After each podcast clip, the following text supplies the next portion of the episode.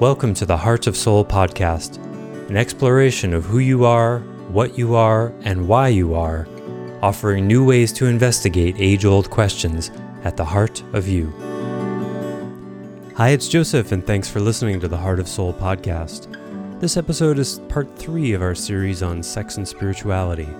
In it, we cover codependence and recast the tragic lives of the glorified preteens Romeo and Juliet.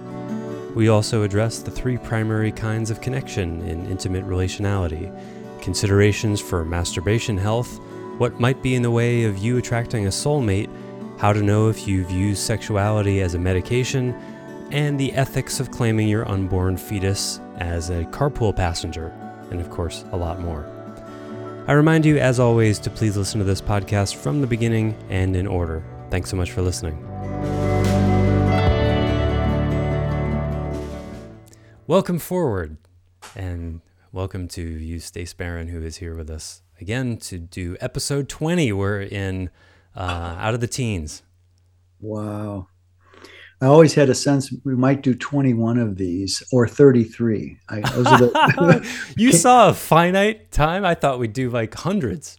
Oh, even better. I, I guess I was thinking minimums. Uh, oh, so, minimums.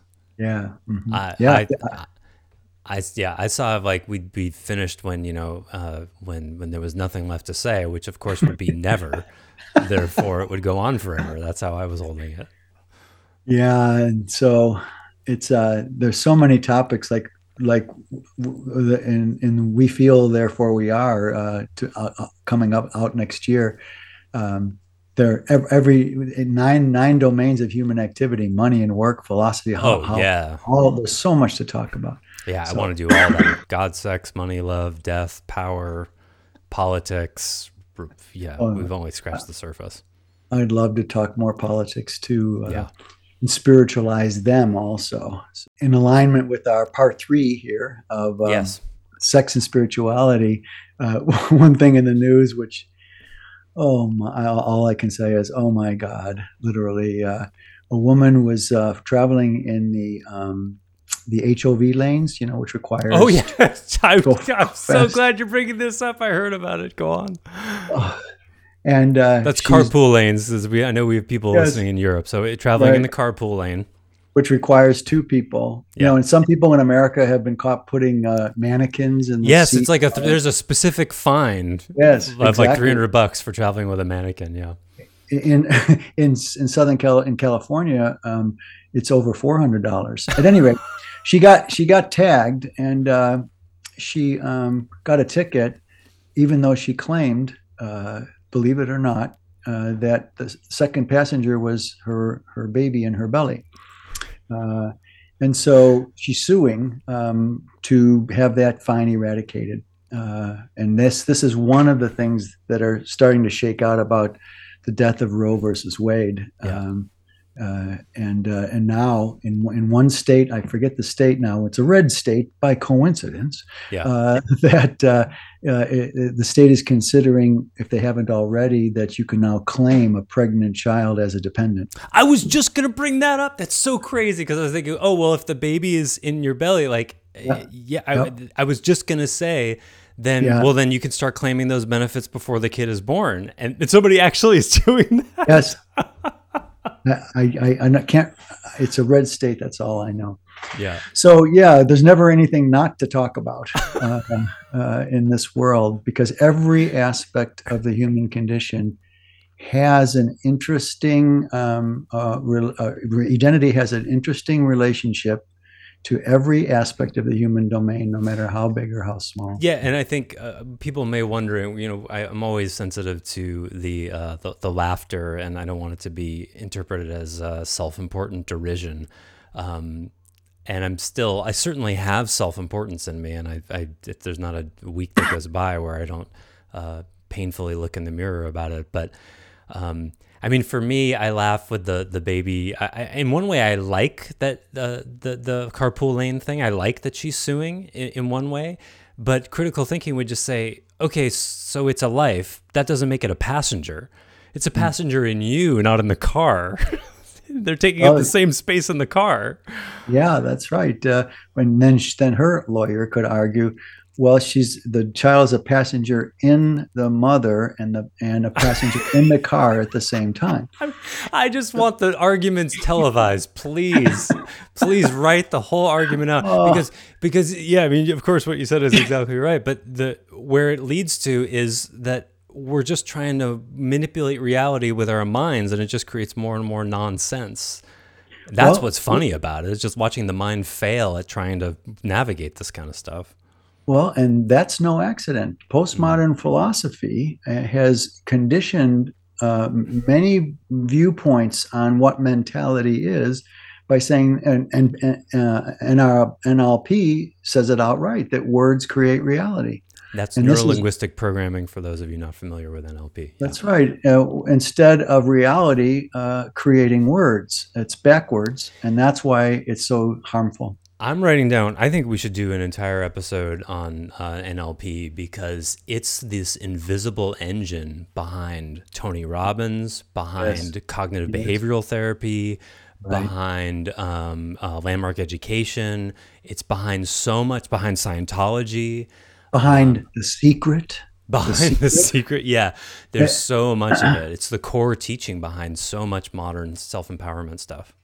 And, and in that sense, you could call the uh, uh, president before Biden um, a, uh, a, a, a complete uh, and perfect example of a, um, a, philosopher king who has adopted um, words create reality as his prima facie default state of consciousness. Reality doesn't matter only what the words um, are that describe the reality.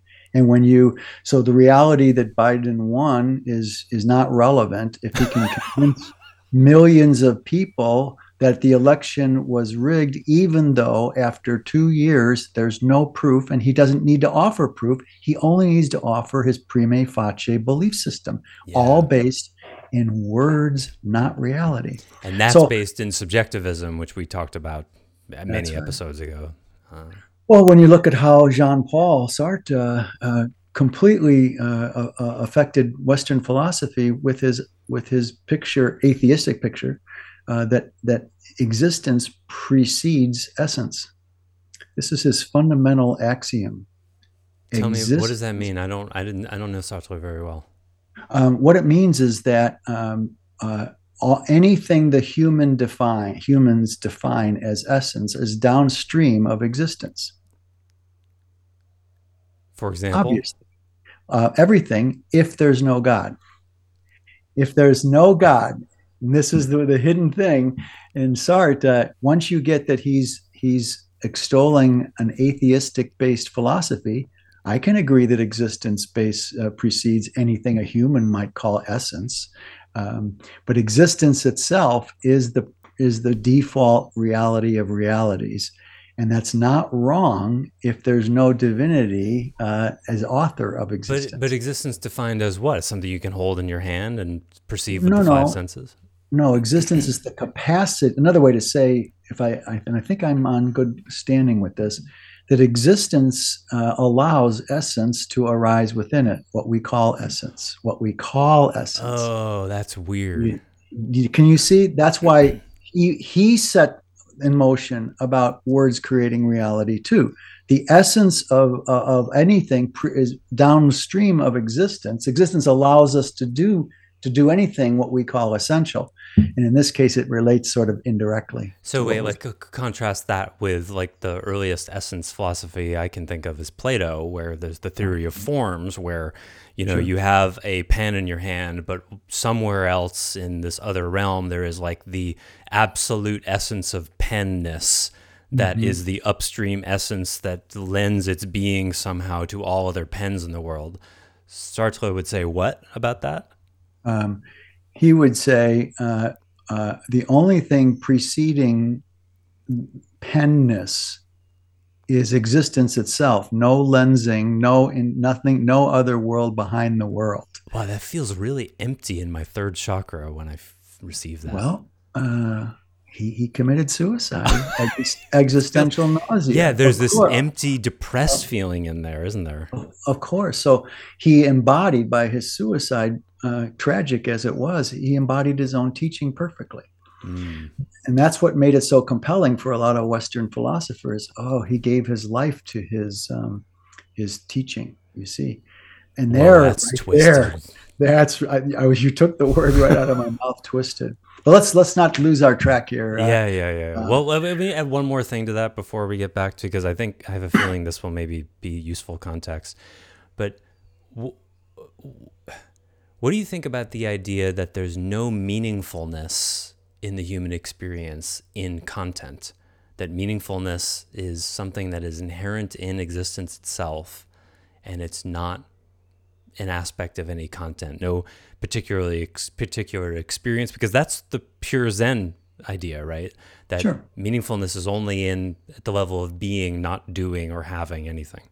Sure, um, that could only be extolled, held, or over attached to by someone who doesn't feel God every moment of every moment. There's no such thing as meaninglessness uh-huh. anywhere in any direction. Everything is meaningful, and only people who are, are who only believe in God or don't believe there could ever be a God uh, don't experience God every moment. And if when you finally swim directly 24 7 in, in, in the God field as real as anything you could hold in your hand, like a pen, um, there's no such thing as meaninglessness. Meaninglessness is made up by people who can't feel the God field. Okay, so one more pass. I promise we'll get back to the subject at hand. This is a little bit personal self interest here, but identity rewards that, right? Absolutely right. Have so, at it, Mr. Joseph. So what you're saying is that if uh, if I were to be experiencing the God field at all times, I would mm-hmm. never experience meaningless meaninglessness, and mm-hmm. I would experience any content this pen, a conversation with the checkout clerk at the grocery store would be inherently meaningful because I'd be experiencing the essence of meaningfulness in that content. Yes. So it's not that the content is necessarily meaningful, except that vis a vis that pure essence is coming through that, it can't be meaningless. Correct. All right. Correct. A- absolutely right. Um, in other words, uh, uh, everything is meaningful just by virtue of its own existence as a play out unfoldment in pen domains of divinity. Uh-huh. Right? Uh-huh. Okay. Thank you for that. Sure. And and and one thing that is um, I know an issue uh, um, has been an issue for me my whole life, and maybe for a lot of people is uh, people who um, have r- trouble with humanity uh, this goes right to this very, very uh, same domain. Mm-hmm. Um, they oh, they have issues with the shallowness of the consciousness of the majority of people's value systems. Blah blah blah. They, um, I'll use myself as an example. Um, uh, I could never, I could never, as a as a young man, a kid, uh, I never knew how to. I never learned small talk. Uh, small talk made me claustrophobic and um, nauseous. And because I couldn't, people projected on me that I was elitist or superior or something, when literally it was a disability, a disability that um, coming from the fact that I walk in the world of God and the world of human at the same time. And uh, because I I do, since I was born, I only realized it took me till I was 13 years old or so to realize that was happening um, from birth. But uh, uh, in that sense, um, my my protections, my wounds and shadow, uh, was so easily judged the shallow end of the pool. You know, mm-hmm. um, uh, relative to the depth that's possible when you walk in the world of God and the world of human at the same time, which I've done my whole life. I was born with it. I can't take any credit for it. Uh, but what I what I learned in my maturing with Identity's Dharma is that shallow or deep, it's all God water. And if I can't experience uh, uh, the president before Biden's worldview as also as God water, then I've got issues I've still got to heal. Why are you not saying the name Trump? Well, be, I, I, it's, I think it's just a temporary neurosis because I read something this morning that um, a woman was speeding, we, weaving and speeding on the highway in Texas, I think it was. Uh-huh. Uh, and I could be wrong about that. It was a red state. Uh-huh. And, uh, and um, the police stopped her. She was speeding and weaving, I think. And uh, she says, license and registration, please. And she couldn't put her hands on her um, on her driver's license. She fumbled around in her purse, and the more she got, she got scared. And instead, she pulled out something out of her purse called the white privilege card. what? It had her name and address and phone number or whatever on it there's such a thing as a white privilege card, and the logo or the catchphrase on it is white privilege trumps everything. oh my god. This, this is this, is real. Is, this is real. It's all God water, but it's real. Wow. Uh, and, and, so having read that this morning, I'm I'm I'm neglectful. I'm, I, I don't want to say the name because that so abashed me in that way. I, am using that in my own way, abashed. temporary but, neurosis. Yeah, exactly. Well, I must so. admit, I, I you know I was a big bridge player back in the day, and uh, um, and I like the word Trump. I used to like the word Trump to mean what it means and now I don't. I, I do feel this like resistance to use the word. Like, uh, well, what what was the thing that uh, Sartre said that e- existence trumps essence? I mean, that's basically yes. the idea. Yeah, right? basically it. Yes. but, but I don't want to use the word Trump because I feel like, yeah, yeah, it leaves a bad taste in my mouth. I guess. Well, then we, we got to go one more round here now on this track. We have to be careful ourselves here, Joseph. That mm. um, identity does not hold that words uh, uh, necessarily create reality, of yeah. course. They can affect reality. They don't create reality. Yeah. So us repeating Trump, Trump, Trump, Trump, Trump, Trump isn't supporting Trump. Right. So so not saying it doesn't not support him either. Right. It's just a matter of taste. It's yeah. It's like it's if I slow down my experience, it's like, and I say, well, you know, we have to make, uh, you know, this priority trump this other one. When I say that, I yeah. feel him and I see him in my mind, and I'd prefer yeah. not to have that experience. But not, then I'd have to look at, well, what is my trigger? He's just yeah. an aspect of God. Why do I not want to right. use that word in His name? And I have to look at that. Well, he he's uh, he's playing a critical role. Bless his black heart. His he's up there as the emperor who doesn't know he's naked, mm. being the tried and true perfect perfect um, totem up there so we all say no to it. Yeah. Not just to his black heart and greed, but to the fact that he is a devotee of um, words create reality. Of, of devotee of will and power, right? Yeah, absolutely. Everything is will to power for him, not yeah. the good of the United States, only the will, the good for tr- Donald Trump. The man is um, going to have a big surprise, and I and I'm, I I I can't say I would weep, I weep for him what he has a surprise coming when he dies, but boy, he's going to have a hard hard time. And that's a, a really powerful like general spirituality, like that some of the basic premises of spirituality reframe there of just like that there's no such thing as enemies or essentially bad people there's and if something really gnarly comes up like trump well then the purpose sometimes is so that it can be uh, negated. But but correct. Um, the the obstacle is the way, as is sometimes said. You know, you don't get yeah, stronger yeah. unless you have to push against something. Sometimes. Exactly. So uh, unless you to use a way overused phraseology, you know, unless you accept him, yeah, uh, in the black water that he is as still being God water, then nothing you there's no anti any anti-human in, in any direction or any dimension because every aspect of humanity is divine being expressing through wounds mm-hmm.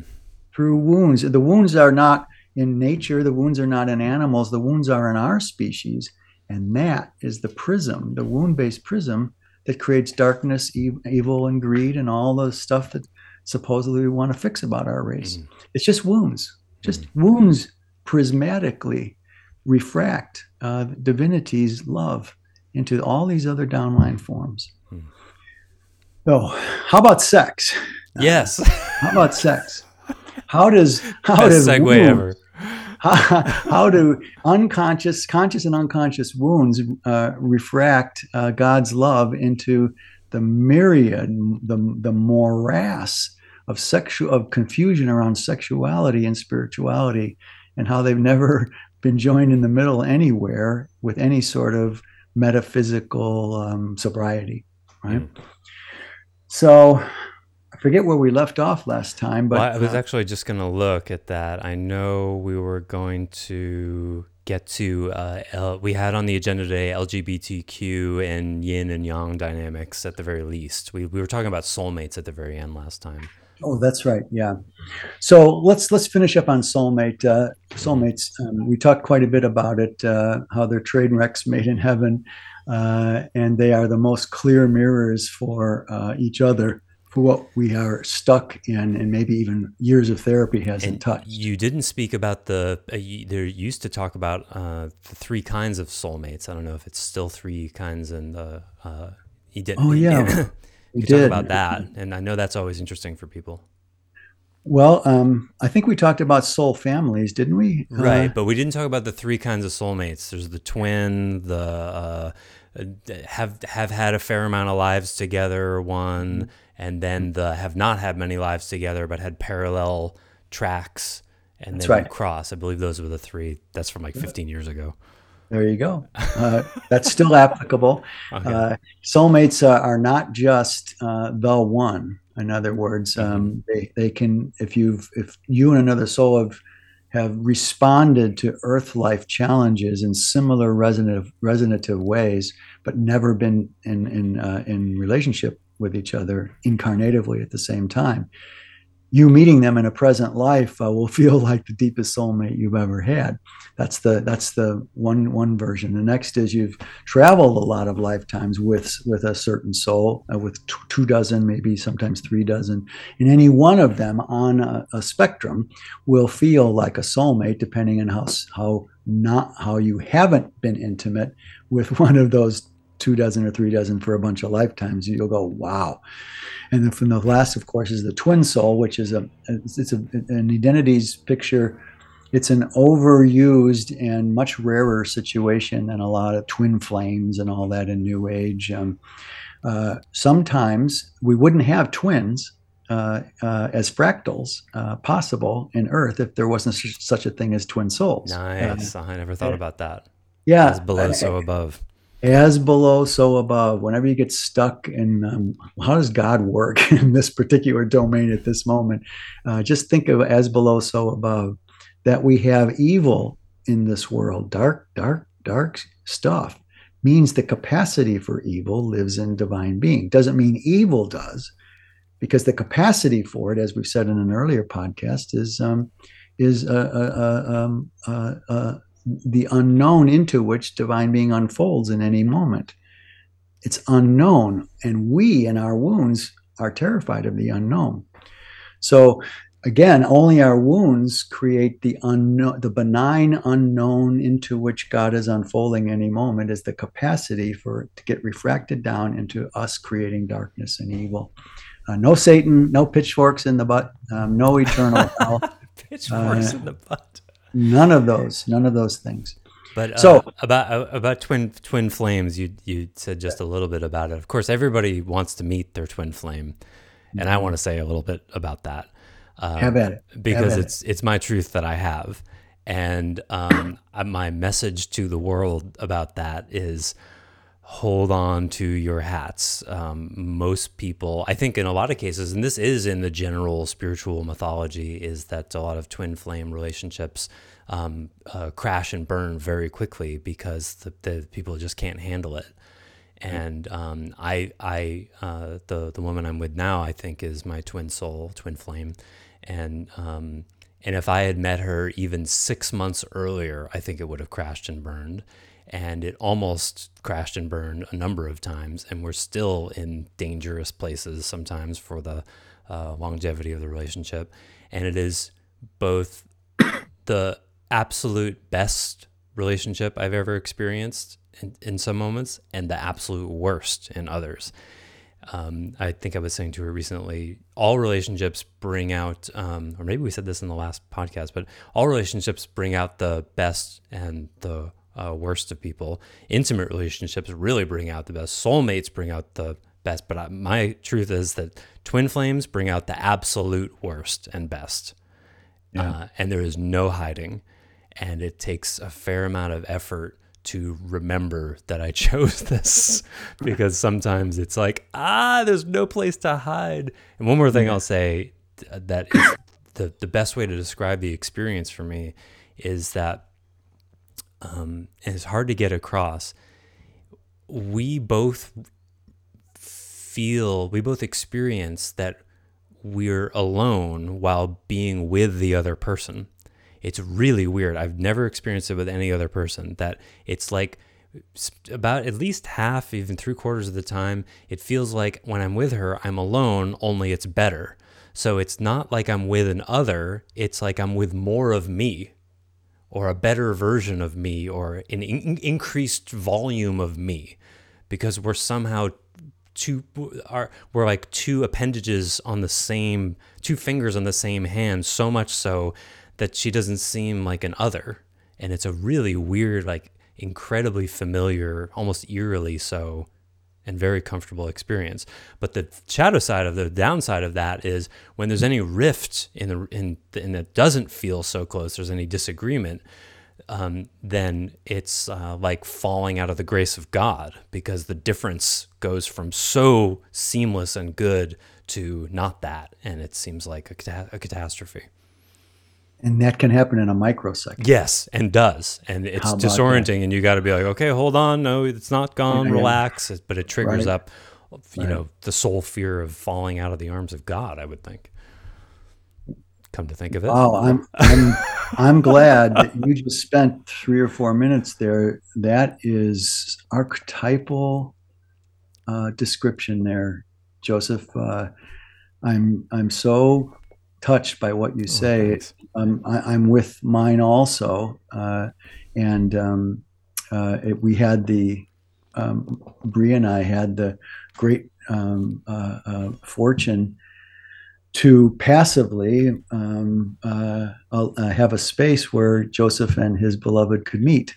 Um, and this is what identity does so often. People who follow or investigate identity, they bring mates to them Mm-hmm. It, the paradigm brings it to them because we we plumb depths that are not easily done by other paradigms of change and growth, and that that opens up the heart song of the soul, and the heart song goes out into the ethers and calls your mate to you. Mm-hmm. So a lot of the people who excoriate the uh, myself or the paradigm from the past a good share of them for 40% 30% drew their drew their their present uh, partners through the paradigm.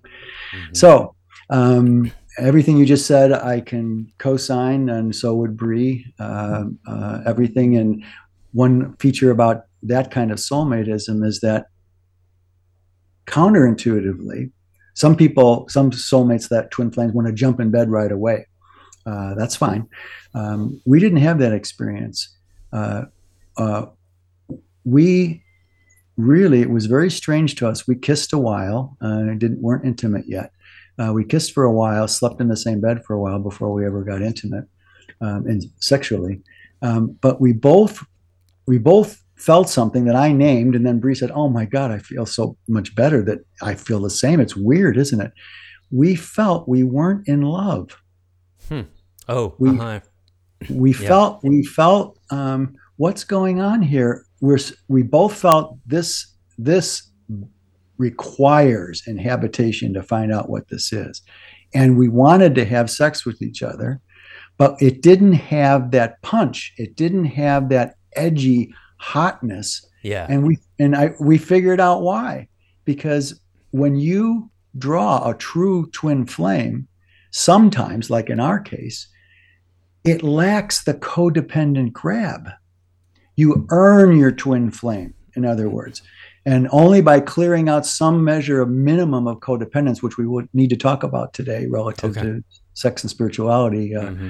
uh, uh, there is that that honeymoon phase where um, everything is sex, excess, hot, hot, hot, uh, love, love, love. But don't forget, yeah, the person is perfect. They're the answer no, to everything. Exactly yeah. right. Oh my yeah. God, you can't breathe air without them next to you, right?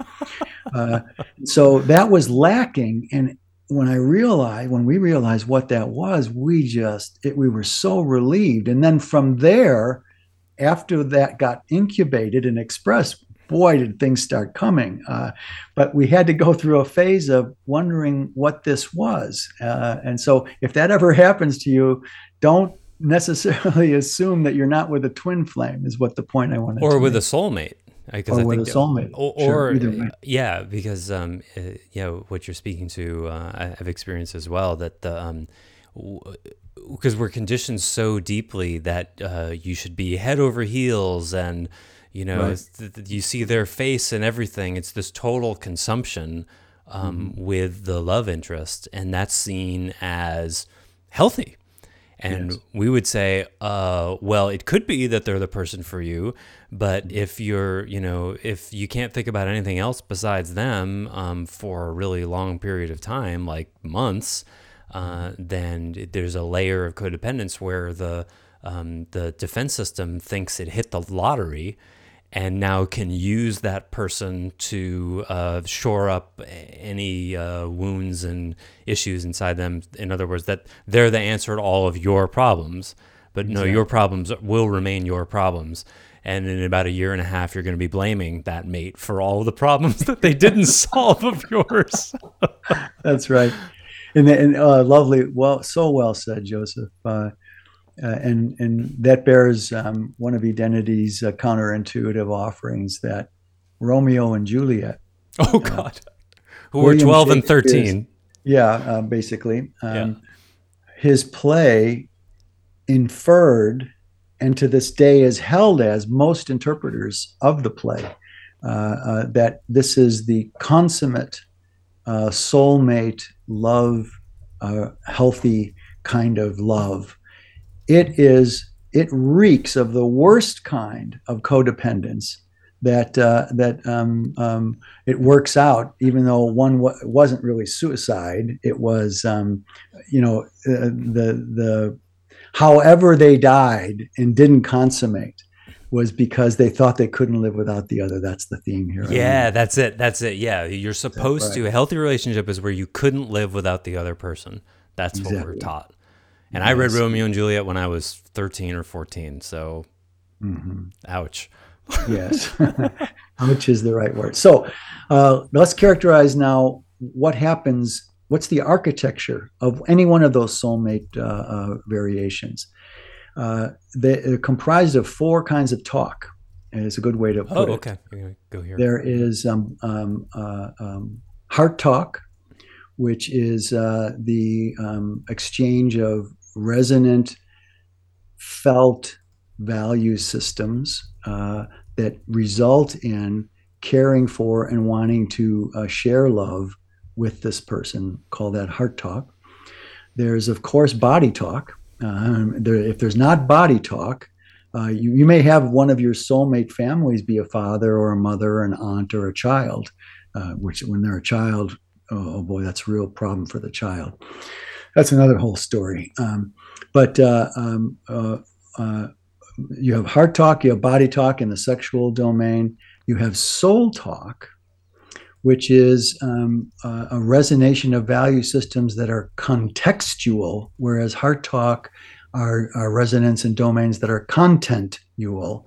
Um, uh, you have the soul talk of there's there's resonance about the God thing, about the way to get to the God thing, uh, the whole thing that way. And last but not least, the fourth one is the is the most shallow, and that's mind talk. Uh, mind talk also is part of a soulmate in that there are resonating intellectual and critical thinking um, uh, uh, um, bandwidths to both of you that that resonate, and when they don't resonate, are resolvable that teach both sides uh, uh, of, a, of a struggle of the truth of their truth. So, heart talk, body talk, soul talk, and mind talk um, are are are all a function of resonating soul fields who want to get their cake and eat it too. You want to Mm. eat your beloved alive and still have them. Uh, that cake and eat it too is so beautiful. But when you have, when the only real measure to know whether that's rabid codependence or just soulful mergement is uh, imagine yourself without them. And if you want to kill yourself, it's codependent. Uh, so that's that's the final arbiter there. But of course, So those- codependence can be far more subtle than that. But that would definitely indicate it. There's there's no negotiation about that one. Yeah. You're right. Other uh, uh, what ifs uh, are. We should probably talk about the different kinds of codependence at some point as well. Uh, we, we mentioned it last time, if I'm not mistaken. you didn't Um, do locked in and locked out, though. We didn't talk about. I think I think I mentioned it. yeah, uh, actually, maybe you did. Um, but yeah, let, let's um l- let's go from there to masturbation for a moment while it's still in while it's in my head. Okay. Another great segue. Uh, um, divine being m- made our hands able to reach our crotches. I was Uh, just gonna. I remember you saying this like ten years ago, but interestingly, uh, it's like well, you complete it. It- it- oh, but interestingly, not our mouths. yes, That's what you said once. One of the greatest philosophical uh, things to ponder ever. Well, it de- depends on what kind of equipment a, a man may have on himself. Uh, that it's possible for some men, But I it guess. could have been with just a slight adjustment. We could reach Yes. it with our mouths, but for most Yeah. people, they can't do it. Yeah, that's right. If, if you're if you're loose limbed uh, and you're a yoga master, maybe you Yeah, can. and the reason for that is so that we would leave the house. Uh, absolutely, absolutely. If we would, ne- that was the segue. The last thing that came out of that from ten years ago is if if it hadn't done that, we would never leave the house. Uh, So, um, at any rate, uh, um, because of that, masturbation of and to itself is certainly not sinful, um, much less um, uh, uh, uh, anti God, in other words. Uh, identity simply weighs in and says, have at it. Um, five times a day, you probably need help with a therapist, not a sex therapist, a regular therapist. Um, five times a week. Um, uh, for men, you're skating on a on a scary edge. There, you're probably it's probably a drug. Um, Depending on your age, I imagine. depending on your age, again, of course, right? Um, uh, but uh, the the way that identity weighs in about masturbation is, well, have at it within a certain uh, um, uh, uh, uh, parameters of, of amount of time you spend doing it, but would like to just offer that vis- visionlessness, visionless masturbation is far more resonant with a healthy body, heart, and soul and mind than vision-filled. Uh, um, As without fantasy, without uh, imagic fantasy. correct. Mhm. Uh, if you're if you have specific image imagery um, and you haven't shared that with your therapist uh, during masturbation, please share it. You might give them a chance to help if they can see through what we're trying to say here. The therapist is that you could get hooked to only being orgasmic when those elements in your vision um, uh, are, are there. Uh, you can train your or, your orgasmic reflex to match those visions if it's persistent, Yeah. and then you can't have an orgasm in real life that way. Well, and it's, uh, it's far i- i- aided, far more um, aided and abetted with um, internet pornography now. I mean, when I think about uh, if I grew up with that, uh, talk about not leaving the house, I, I, Yeah. that would not have gone well for me if I had access to the internet when I was, you know, 12, 13, 15, whatever. It I- makes me deeply concerned about the younger generations and how they're going to turn out. Yeah, especially with their um, uh, virtualization of all social interactions Right. th- through devices, it triples the i- impact. I, I know what you mean, though. Uh, I was just turning 18 when um, X-rated films were coming to uh, the theaters, uh, and then later, a bunch of years later, they had them on uh, on uh, uh, VHS. uh, DHS, right? VHS, Uh, that was a revolution in the industry. well, like in the movie absolutely. Boogie Nights, they show that. It ended right. one industry and started another one. Yeah, cassettes uh, you could rent then after that, and I had I I got hooked for a while on it because it, it was the one thing in my strange soul field inheritances and attributes that I was born with was the one thing that I shared indivisibly with every other human being on earth, sexual impulse. Mm-hmm. So I got I got hooked not just for the content, which was pretty grainy in those days, so to speak. Yeah, but I, I got hooked in the context. It allowed me to connect to the the human race and to myself in a certain way, and that was the danger for me. Um, it, was an, it was an aloneness medication then. Exactly right. It allowed me to deal with aloneness and not question why I haven't drawn someone if I wanted to. See, so oh well, hold on a second. We got to explode that one because that's um, uh, why the topic of why you haven't drawn your soulmate. Oh yes, is right there. Oh, sure, because you just said something that was gold for people. If you haven't yet drawn your soulmate, then uh-huh. you might want to look at how you're not letting yourself feel what you feel about that, including the aloneness. Correct. Well, not everyone dials in a soulmate uh, sure. every lifetime. All right, and so that we have to say that first. Uh, um, again, bear in mind uh, what Joseph was saying there about uh, believing what the fantasy of a soulmate before you want one. But if you want to be uh, turned inside out, upside down, uh, and and uh, two uh, both your arms ripped apart like two horses running in the opposite direction. Uh, pray for a soulmate.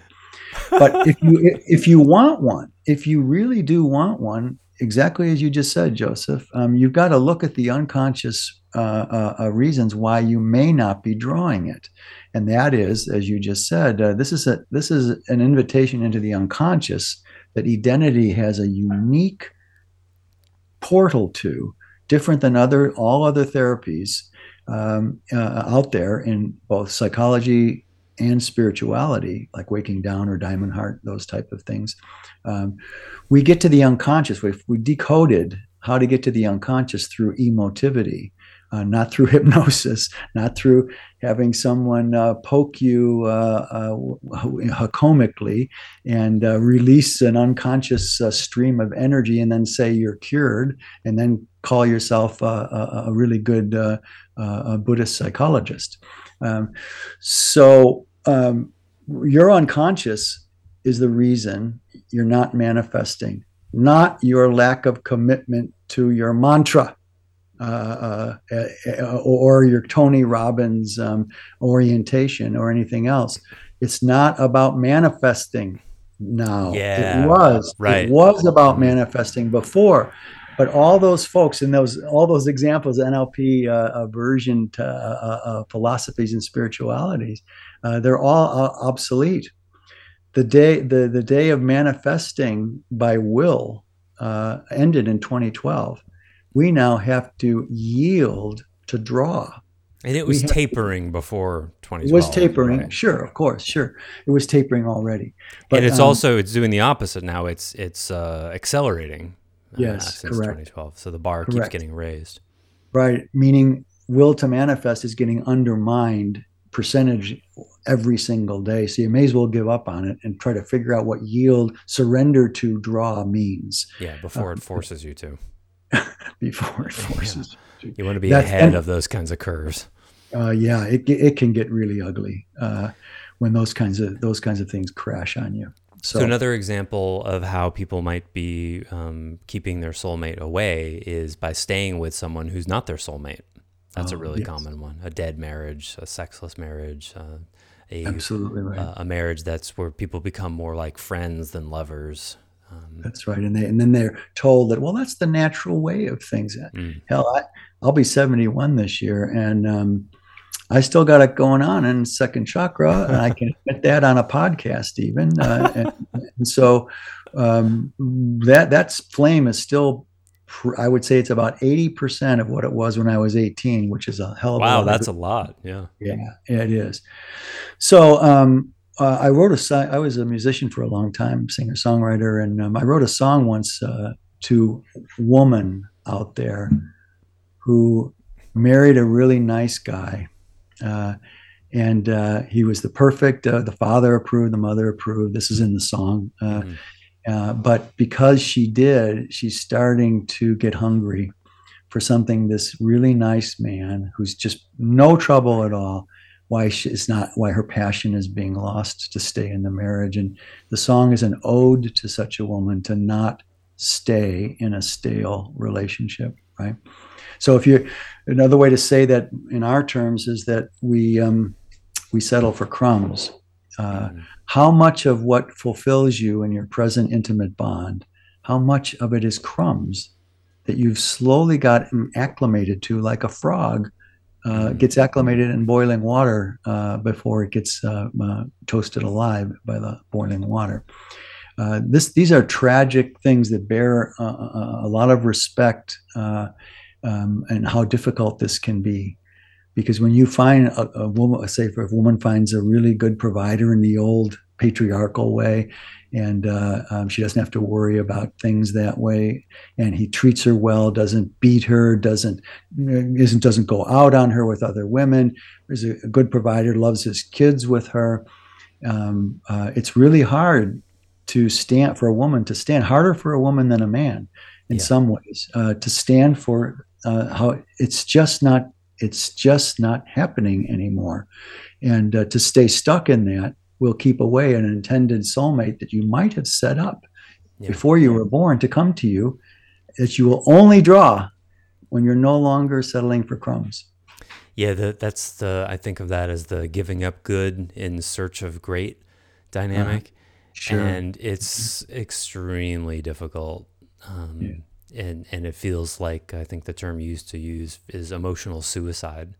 Because it feels like. Yeah, yeah. I mean, you're literally because you get a bunch of needs met, healthy or unhealthy. You're getting a bunch of needs met from that person, and you're putting down that cup and being empty-handed for God knows how long, uh, mm-hmm. in in uh, with a hope or a wish or a sense that you could be able to pick up a gallon. And yeah. um, you know, the average person would just look at that and be like, "Well, that's just stupid." You know, a yeah. bird in the hand is worth two in the bush. Yes, so exactly. Why on earth would you do that? Um, right. And what would be your answer to that question? Why on earth would you do that? Why on earth? I, I, why, I would stay with someone that. Uh, no, why? Why should someone give up good in search of great? If it's good enough, what what would be your answer to that? Well, it may be good enough for your particular soul age, soul mm. arc, uh, phase of uh, growth development, number of incarnations. It might be just fine to do that. We all have to settle uh, for crumbs to learn that they're crumbs. Yeah. Uh, it's just inevitable. So some lifetimes, if to, if you have five lifetimes in a row honing this issue, of, of slowly getting yourself out of um, uh, equating crumbs for uh, the meal the next lifetime maybe you're ready to, to climb out of it this is as you said extremely difficult because in, a, in an uncertain world um, where uh, you never know how you're going to meet this person and you can get really despairing um, i always knew i would meet uh, Bree uh, didn't she didn't look like I thought she was going to look, but that was fine. I always knew she'd come to one of my seminars, um, and I would I would see her uh, in the audience. So I had that preset for myself. But um, still, the point here of moving beyond the only reason you settle for crumbs is self unworth. Mm. Uh, some wounds of self abnegation that tells you way deep down you're not worth it and uh, uh, some therapies can get down pretty deep. Identity can find that one pretty easily. Mm. Uh, so, yeah, I want to add add to this um, that it is for I I think identity would say more so for men than women, but for everybody it applies that the, there's a there's a price of loneliness that must be paid. And yeah. um, I was single for about seven years uh, and I moved to Maui where I knew no one, not never thinking like, oh, is that going to be lonely going to a place where you don't know anybody? And the honeymoon, after about two or three weeks, wore off, and I realized I was completely alone and tried to meet people and certainly tried to meet women. And life was so generous with me by giving me failed dating attempt after failed dating attempt after failed dating attempt. It was like I mean, I wish I could make a movie montage of like every time was just the lesson was this one's not what you think. I was projecting who I wanted them to be and then falling in love with that. And it happened so many times. I was just left with this giant pit of loneliness that I was digesting one layer at a time every time. But and sure, um, sure. and there was there was probably 50 more layers than I thought. And it was always like, okay, you know, to be a layer of loneliness and the despair and the pain, and then I would find a new center of myself, feel God on a deeper level, and be like, okay, I think I got it, and then another layer, another layer, another layer, and Sure. um, uh, I didn't know I didn't know I was done until life um, brought me the lady I'm with now, and um, Exactly right. If you draw a real soulmate, you just graduated from grammar school, yeah, uh, right? Uh, and then, then minimally, with that, minimally qualified, as we say. minimally qualified. Then you got to go through the the high school years of um, of going crazy, and then when that phase is over, you get a little honeymoon at the end of that, and then you go to university, uh, and then after that, uh, you go to graduate school. So you got to be mar- um, committed in a relationship. We'll get to that next year uh, uh, for a Mhm. lot of years to really get clear of all the layers. But it just reminded me of something Ayn Rand was famous for. Uh, she, this was her badge of philosophical honor. Every loneliness is a is a pinnacle. pinnacle. Yes. Uh, oh, I wish that were right, but it ain't. Uh, sometimes a loneliness is a nadir. Eh, sorry.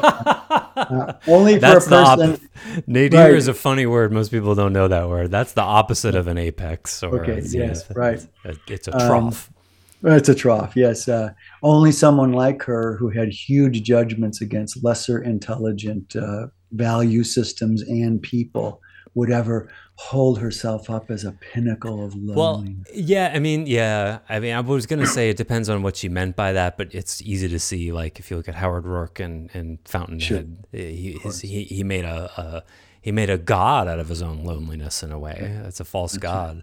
But I would say, you know, um, um, my interpretation of it, sort of through the identity lens, is like, um, you know, every uh, every agonizing, deep feeling is a pinnacle in one way because it it needs to be Sure. gone through, but not to hold it up as some permanent way of being. It's not human thrival, obviously. Yeah, yeah, and I and I say that um, uh, well, well put, well put. Um, the loneliness can be a pinnacle too. Um, I, not not extolling it as a um, Not on a Uh, rival point. Not on a yes, exactly. Thanks. Yeah. I got a little confused there.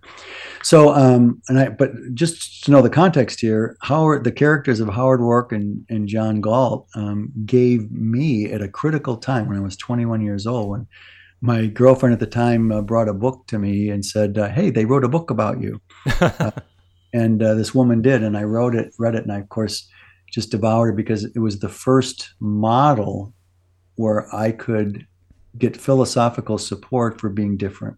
Um, Mm. and I got hooked with it for about two, three years. After that, I kept reading. I probably read both books, uh, um, Galt's book and and Roark's book, uh, probably upwards of twenty times each before I finally could sort through what was toxic about it. Um, That's Atlas Shrugged and the Fountainhead for those Yes, following right. along. all right. Let's talk about the number of partners uh, in a life. Um, okay. sexual partners. How about that? Uh, identity is this is a tough one because there's no value judgments of badness whatsoever. D- divine being does not care where, uh, uh, how many times we put our genitals into the genitals of other or other orifices. Uh, um, uh, does not care. Um, only cares about why we put them there Uh-huh. uh, and not not how many times or um, or uh, that that we do it that we put the genitals there. So um, in that sense, it's a very confusing and multi-layered thing. It's not easily judgment. It's uh, we're not Roman Catholicism, Catholicism that says uh, uh, you have to be a virgin before you're married, um, obviously, but.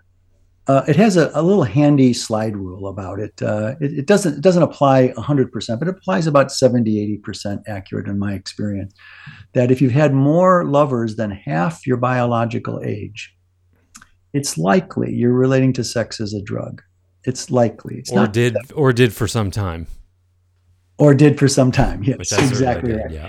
However that is. Um, so um, if if you're 20 years old and you've already had 10 uh, partners, uh, um, well, it's you're you're skating on thin ice. Uh, I'm 71. I've had only 13 partners. Uh, I especially growing up in the 60s. Um, I couldn't I couldn't put my genitals where my heart didn't feel resonance with, uh, no matter how beautiful the woman was. I had had two. I have to admit to two sexual only one night stands um, in my life. And I was both I was under 21 or 22 when I did. So if you're going to have a lot of lovers, get it done in the 20s. Uh, you've got to teens, late teens and 20s. You've got to know what your body does and what it does to the bodies of others. You've got to learn this stuff. Mm-hmm. Uh, there's nothing inherently uh, wrong about sex. It's just that most people get who have 200, 300 lovers in their lifetime are fixated in a teen phase or a young adult phase uh, emotively and um, and and that's okay. There's no value judgment in that. Uh, we we work with I've worked with people with over 300 um, uh, uh, uh, uh, partners in their life, and these are lovely, soulful, deep, hugely intelligent. Alive. People. They tend to be very alive. alive. Exactly right. Uh, um, also, if you've had more than one marriage, uh, who, uh, uh, that shows you know how to commit. It also knows shows how you're not going to shrink to fit to get crumbs when, it, when the relationship completes. Um, mm. And that's why identity would offer that no relationship ever fails. Mm. It only completes. To say our, our, our marriage failed is to blame yourself or the other person. Instead, the reframe, which is not just a reframe, it has emotive uh, repercussions. It completed. Mm-hmm. And if it completes, there are benchmarks that can help you determine whether or not it's completed. Uh, it's not about failure, it's about completion. So you can complete with grace when you add that framework to the otherwise tumultuous emotional uh, mm-hmm. barbecue that's going on uh, when relationships begin well, to uh, fail. You, you, shared your numbers. I I, I feel uh, compelled, uh, almost obligated to share mine, just because. Oh, was... oh, oh, I wasn't bragging, really. I was just no, telling you how no. little experience I've had. Well, I uh, want to share the opposite. Um, uh, um, not really so much an experience, but it, um, for me, sex very much was a med. Um, I think I'm at 29 partners in my life, and I'm 48 years old. So mm-hmm. I'm get I'm getting old enough where it's going to balance out some, but you can't but you can't let that hide the fact that it used you know at one time it was you know high twenties. but but what I want to say about that is if I were a really beautiful woman, that number would have been 500. Yeah. Uh, and that's I think the another piece to look at, like the ver- the opportunity, um, and sure. and for for women like uh, who because there's a lot of stigma and, and shame for women who've had a lot of partners out there and yeah. if if I were a woman, I would have had ten times the amount of partners I had, and yeah. that's because there's more opportunity. Yeah, the the paradox for soulful um, people, and I mean easily uh, able to um, at least envision and feel a little bit the connect between humanity and, and divinity. Soulful people. There's an aliveness. There's an aliveness mm-hmm. associated with such a person uh, second chakra is about aliveness also uh, you have a life with your first chakra but then the quality of your life is uh, is mediated through second chakra and uh, that aliveness however for soulful spiritual types who also tend to be lonely are hook that aliveness is hookable into sex as a drug because um, uh, uh, for thousands of years, uh, sex was um, taught as the way to God in many in many yeah. cultures. And for me, so, I, I don't know if you were intentionally talking about, about me right right then, but oh, no, no. loneliness was definitely sex was a drug for loneliness for me. Um, it was a way to connect, and yes. but never satisfied, never did what I wanted it to do because it doesn't scratch that itch. It does for you know a little while. Um, sure but uh, yeah. Well, the principle. Let's close this piece with the print. The principle that, upon which all these opinions. There's always principles in identity that are patent uh, for all the the positions it offers, um, and that is that an emotively mature person does not put their genitals into a person where their heart has not yet opened to. That's the connection of two and four, which we've previously established. Absolutely right. So um, I, I, would go seven years, six, five years, seven years in between end of one relationship and the beginning of the other. I never really rebounded ever um, into another quick one because I had to wait, and that, that's hard. That's why I didn't I didn't have sex as a drug. I had masturbation as a drug because mm. I spent so many more years alone uh, than mm-hmm. I did in partnership. and being uh, cisgender, being um, born, yeah, that way, um, it would always involve women, and that's fine. That's just me in this lifetime. I've been and, gay in other lifetimes, been women in other lifetimes, so. Yeah. And you know, it just occurs to me another one of the dangers of masturbation, even if it's being done um, healthily, is it's you're in total control. It's yes. it's it's non-relational.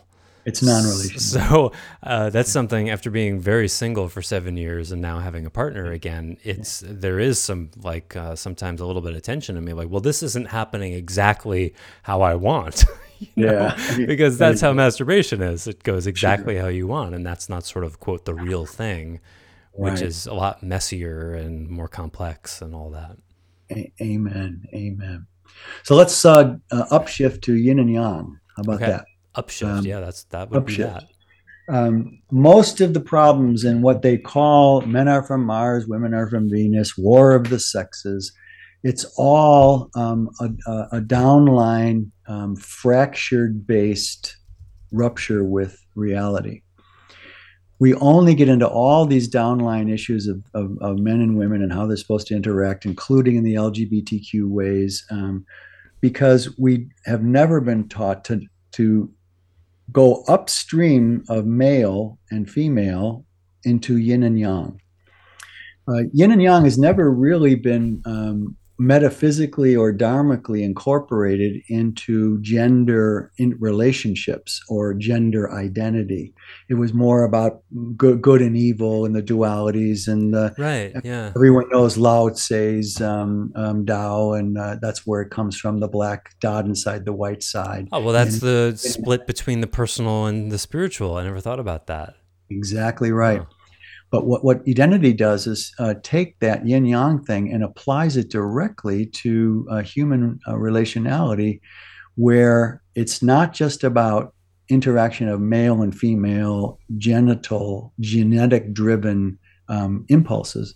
It's about the yin and yang in both men and women. Men are not all yang, and women are not all yin. Uh, it's another whole um, uh, uh, cause cosmogenesis uh, podcast that would underlie why this identity offers this next item, but that an emotively mature man is two thirds yang, one third yin, and an emotively mature um, uh, woman is um, two thirds yin, one third yang.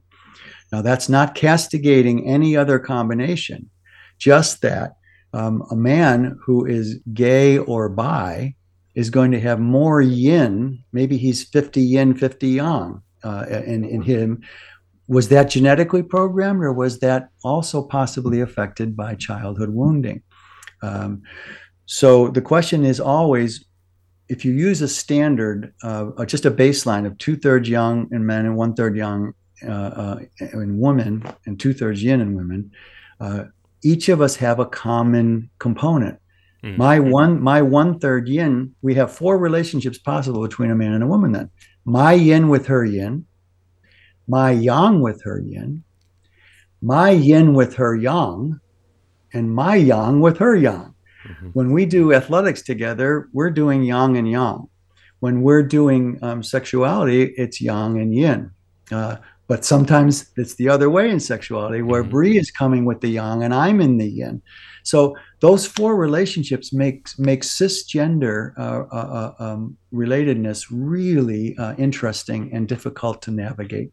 Um, and again, how this applies, how this yin and yang thing goes directly to the heart of LGBTQ, is that um, when we say only emotively mature people are two thirds one one third the other, mm-hmm. doesn't necessarily mean that because the others are not seen as emotively immature, that you shouldn't be doing them. This is so critical. Um, and, and that pivots on another principle that that anyone in a non-cisgender LGBTQ and I'm missing two new letters that have been added on recently. it's hard to keep up with it. Yeah, I can. That's fine. No mocking there at all. Total respect here, uh, because we should not worry about um, uh, uh, these combinations. It's all love in the end. Love is love is love, right? Hmm. But but the salient point here is that our sexual orientation is is affected 40% or 60% by our genes and 40% by our upbringing. This is the principle. And that a, a toxic childhood in certain dimensions can create um, any one of those LGBTQ things to some degree. It's not just determined by the genes. It's not just determined by whether you have a penis, or a lingam, or a yoni. So there, uh, uh, LGBTQ people have a. We agree. It's not just a, about uh, lingams and yonis but it's also not about um, uh, I, I prefer to feel myself uh, as, as, as, a, as a she, not a he, or I feel neutral, queer, or whatever it is. So I'm an it or a they or a them. Just because uh, you have a desire, which you which identity says, just like cisgenders, there are many people in cisgender relationships that should be in gay relationships yes. and they repress it. That's right? what I was going to say. This is because this yeah. is some controversial stuff. And that's what I always say to people. I want to put yes. it really plainly. It's like, can could there be someone whose childhood wounding causes them to think they're heterosexual when they're actually homosexual? Exactly. It of course. It, well, if if you can accept that, then it has to go the other way. Also, you can't have it one mm-hmm. way and not the other. But if you were to say to uh, you know an average uh, uh LGBTQ person, well, what if your quote orientation um, is? I believe that's the term they prefer, yes. not preference. What if your orientation is a result of your childhood wounding and you're actually something different? Well, those would be fighting words these days. Yeah. Right. We they they they'd be say it this way, and they have good reason to fight in one way because yeah. they're so excoriated and judged by yeah. uh, Catholic and Christian and Islamic yeah. and Jewish bias and ridiculousness. I'd, I'd fight too to some degree. Sure. But but here's the principle. If if you bristle at that and you're in an LGBTQ configuration or orientation, um, if you're if that really riles you, you must think that your LGBTQ orientation has no possibility of being codependent. It must oh, be perfect. Wow, that's a really powerful connection. Say more. Yeah. Um, the missing piece in all of this this controversy is that non cisgender relationships are just as bloody codependent as cisgender. Mm-hmm. And codependence comes out of not genetics, but of nature, uh, not of nature, but out of nurture. Oh, okay. All codependence comes. Uh, codependence in in, uh, in in identity is the projection of unmet emotional needs in childhood. So yeah, so if part of it comes from you're saying forty percent comes from nurture, which is the domain of conditioning, which is the yes. domain of childhood, which is where the wounds happen. So so there's yes. going to be some codependent play out of it, and it could be so significant as to actual change the orientation.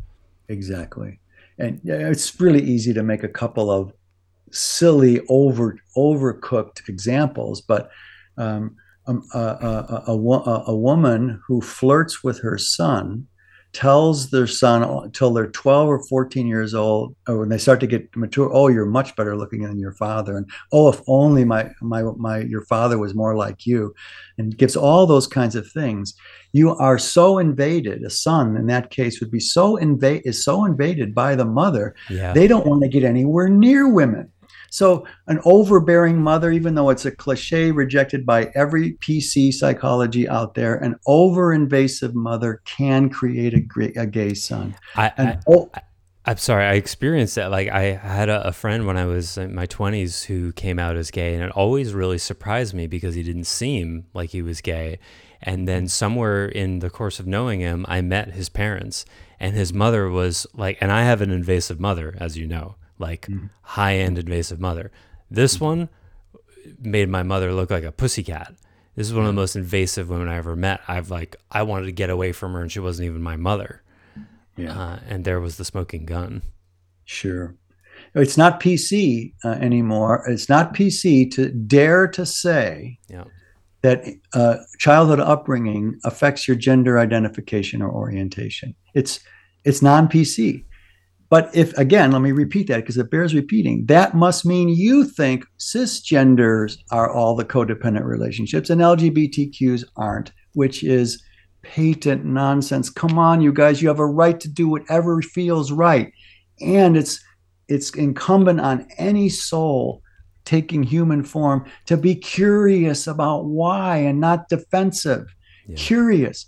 What I ended last time, I felt a little bad about it. It might have sounded too judgmental when I, I mentioned something of uh, the, the degree you costume, need to costumize your mm-hmm. uh, your orientation is the degree you're insecure about it. Um, I say that with heartful respect. Uh, someone who's secure in their orientation doesn't costume it like that necessarily. Yeah, it's so the it's same way. Uh, if Trump uh, wasn't lying, he wouldn't have to say "trust me" and "believe me" all the time. like I mean, these are such ABC consciousness stuff, um, and and, and that, that doesn't make us elitists talking about it that way because we carry the same moment. What we do here is discernment, not judgment. Yeah. Discernment. Discernment only becomes judgment when you withdraw love from that which you just discerned. Yeah. It's re- it's ridiculous to say that I judge LGBTQ. I'm simply asking LGBTQ to mm, wait, be curious, more curious about the codependence inherent in all intimate relationships, no matter where the genitals fit in there, and, and, and be curious about it because you might your gender orientation or identification may not be what you think it is. Maybe it is. Mm-hmm. But be curious. Your perception, your your relationships are just as fraught with locked in and locked out codependence forms as cisgenders are. So um, this is please any of you out there. It's only a discernment and a call for curiosity, not a judgment that that that, that uh, uh, puts you up as something to be fixed. Nothing needs to be fixed in any of the orientations most of the time, except the, the, the wounds created in childhood, the nurture end. Hmm. So mm-hmm. I hope that that rounds out that a little bit better um, because we're all children of God. The, the only place I had the interesting conversation with Divine Being one. This, this is a little funny, so that was pretty sober and intense. Uh, mm-hmm. I, I asked God, uh, you know, so you, when, when I would get guidances about, so it doesn't matter where, how many times or, or um, uh, where we put our genitals, but why, why we put them there in the first place. Divine being chuckled and said, "Well, there is one, there is one exception to that." And of course, I, what was that? said um, interspecies copulation. Uh, uh, it um, it said that's the only where you put your genitals that it doesn't understand. Um, of course, it understands, but um, it, it's such it's uh, and I and, and I and it asked me what so what would how what would I make of that? It always was making me come up with answers, of course. And I said, well, I, only people who haven't got who believe they're just animals oh. and nothing else would do that. Is that right? And it said, you know, usually what it does is it like claps silently, and then I know that it clapped by by a wave that comes at me. Mm-hmm. Um, that was a, a, really good answer uh, for it. It. it. means that um, uh, all you're doing is operating on animal uh, level. Uh, there's no soulful exchange of heart in the transaction. It's all second chakra stuff. Uh-huh. Yeah, so, so part um, in that person feels like an animal to themselves. yeah. May not actually really realize that. Um, uh, what was that movie back in the 60s uh, uh, with Burt Reynolds uh, going down the Cahulawassee River? Uh, oh man, um, where where um, where one of the men was raped by a, a backwoods person uh, um, because they like they also deliverance. Liked, Deliverance. That's it. That was yeah. later than the '60s, I think. Like was it? Oh, maybe yeah. it was. I thought it was late '60s. Anyway, uh, um, those backwoods folks in that movie, of course, uh, like pigs, uh, and uh, actually use uh, EWES. Uh, female sheep have a vagina most resembling a human vagina, if I remember my biology. Uh-huh. So sheep and pigs, you know,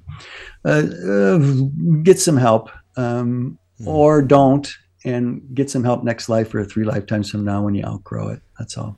Mm-hmm. So that was a lot. That was a lot. I think there's probably more. I think there is, yeah. Um, I'll I'll look at uh, some of the writings and poems. Uh, there might be some other topics where. Well, we could use this as a jumping off point to go into male female, uh, or not even male female, but um, just intimate relating. This is sex and spirituality. We could use this as a uh, intimate relationality oh. series because that's oh. a can of worms. That's for sure. If we start parsing who does what to whom when and to what degree the vi- victimhood stuff control stuff um, oh, yeah. uh, all these kinds of things come so alive in especially soulmates but in all intimate relationships and they end because mostly psychology and the parties involved don't know how to solve it uh, identity offers a dharma where you can solve things w- far more and with more alacrity and clarity than uh, most therapies. That's not a selling point. We don't have any facilitators to help many people right now. Um, yeah. That was my fault years ago. Uh, that's another whole story. Uh, but at the moment, um, yeah, let's use that off, and we'll uh, we'll we'll uh, consider you ruminate on your end. I'll ruminate yeah. on mine, like cows do. You know, uh, ruminate uh, and, and we'll come up with something about the internal structure and the relatedness challenges in intimacy. Yeah, it's for sure very alive for me and uh, always on my mind living with my lady and uh, had a little bit of a breakthrough yesterday and tracking my own control mechanisms. You know, I feel moved to, to, to tell this, to just take a minute um, as a sort of teaser for what we're going to go into, because I think this is a really archetypal male female thing. But um, my beloved has been uh, complaining for a while about um, what she feels as overt expressions of control. And mm-hmm. I've opened myself to the idea that that's happening, but it's been very difficult for me to see. Uh, and something happened just yesterday where she'd started making dinner and then was doing something else, and I stepped in, or I yeah, I was helping her out. Uh, and then she came back and said, um, if you, I just worked out and she said, if you want to take a shower, I can finish dinner. And I said, oh, no, no, it's fine. I'll, I'll, I'll do this. And then like three minutes later, I realized that that's actually what I wanted to do. And so uh, I, I said, will you finish making dinner? And, and she got angry and I was like, "What? What's going on?" Like, um, I don't know. if She got angry at that. I think maybe she she uh, yeah she said she she would do that, and then and then like a five minutes later, ten minutes later, she got angry and was like, "That was really controlling," and I was like, "What?" Mm-hmm. I, I, didn't react this way. On the inside, my my reaction was, "Wait a minute! I just did what you had suggested." Uh, we do. You'd offered that opportunity. How was that controlling? That was when I went in in my head. And in the past, I would have said that. But I have learned a few things about shutting my mouth and being curious and being like, okay, let's start with the assumption that this is she's probably right and there's something to this. And I got still and I got curious and I replayed that moment that had happened 10 minutes prior and I felt very subtle, very small in me that when she'd said, you can take a shower and I'll keep cooking if you like. I felt controlled by that. See. And it was a total projection because it was the right thing. It really made a lot of sense. Mm-hmm. And it mm-hmm. was what I kind of needed in that moment. And a mm-hmm. part of me was pissed that she knew it and had the idea first. So I unconsciously did not agree to that and then made it my idea, kind of, five minutes later and directed her to do it. Oh my God. And she felt that. And that was what she called the control. Yeah. Thing. And it's really, and I'm like, wow, that's really subtle. And she's like, that's not subtle at all for me. I, I feel anxiety and feels, and I'm like, this is what's been happening. I find it because one of the things I've been sort of um, advocating for is like, hey, I really want to believe you, but you got to tell me in the moment and not mm-hmm. save it up and wait days because then I can't replay it and look. So this was very soon after the moment, and I was able to catch it. And it's an enormous breakthrough because now that I made that connection, I can better trust her feelings about it. Because again, this was incredibly subtle for me, but she, she feels like a bucket of water on her. Yeah, absolutely. Wow.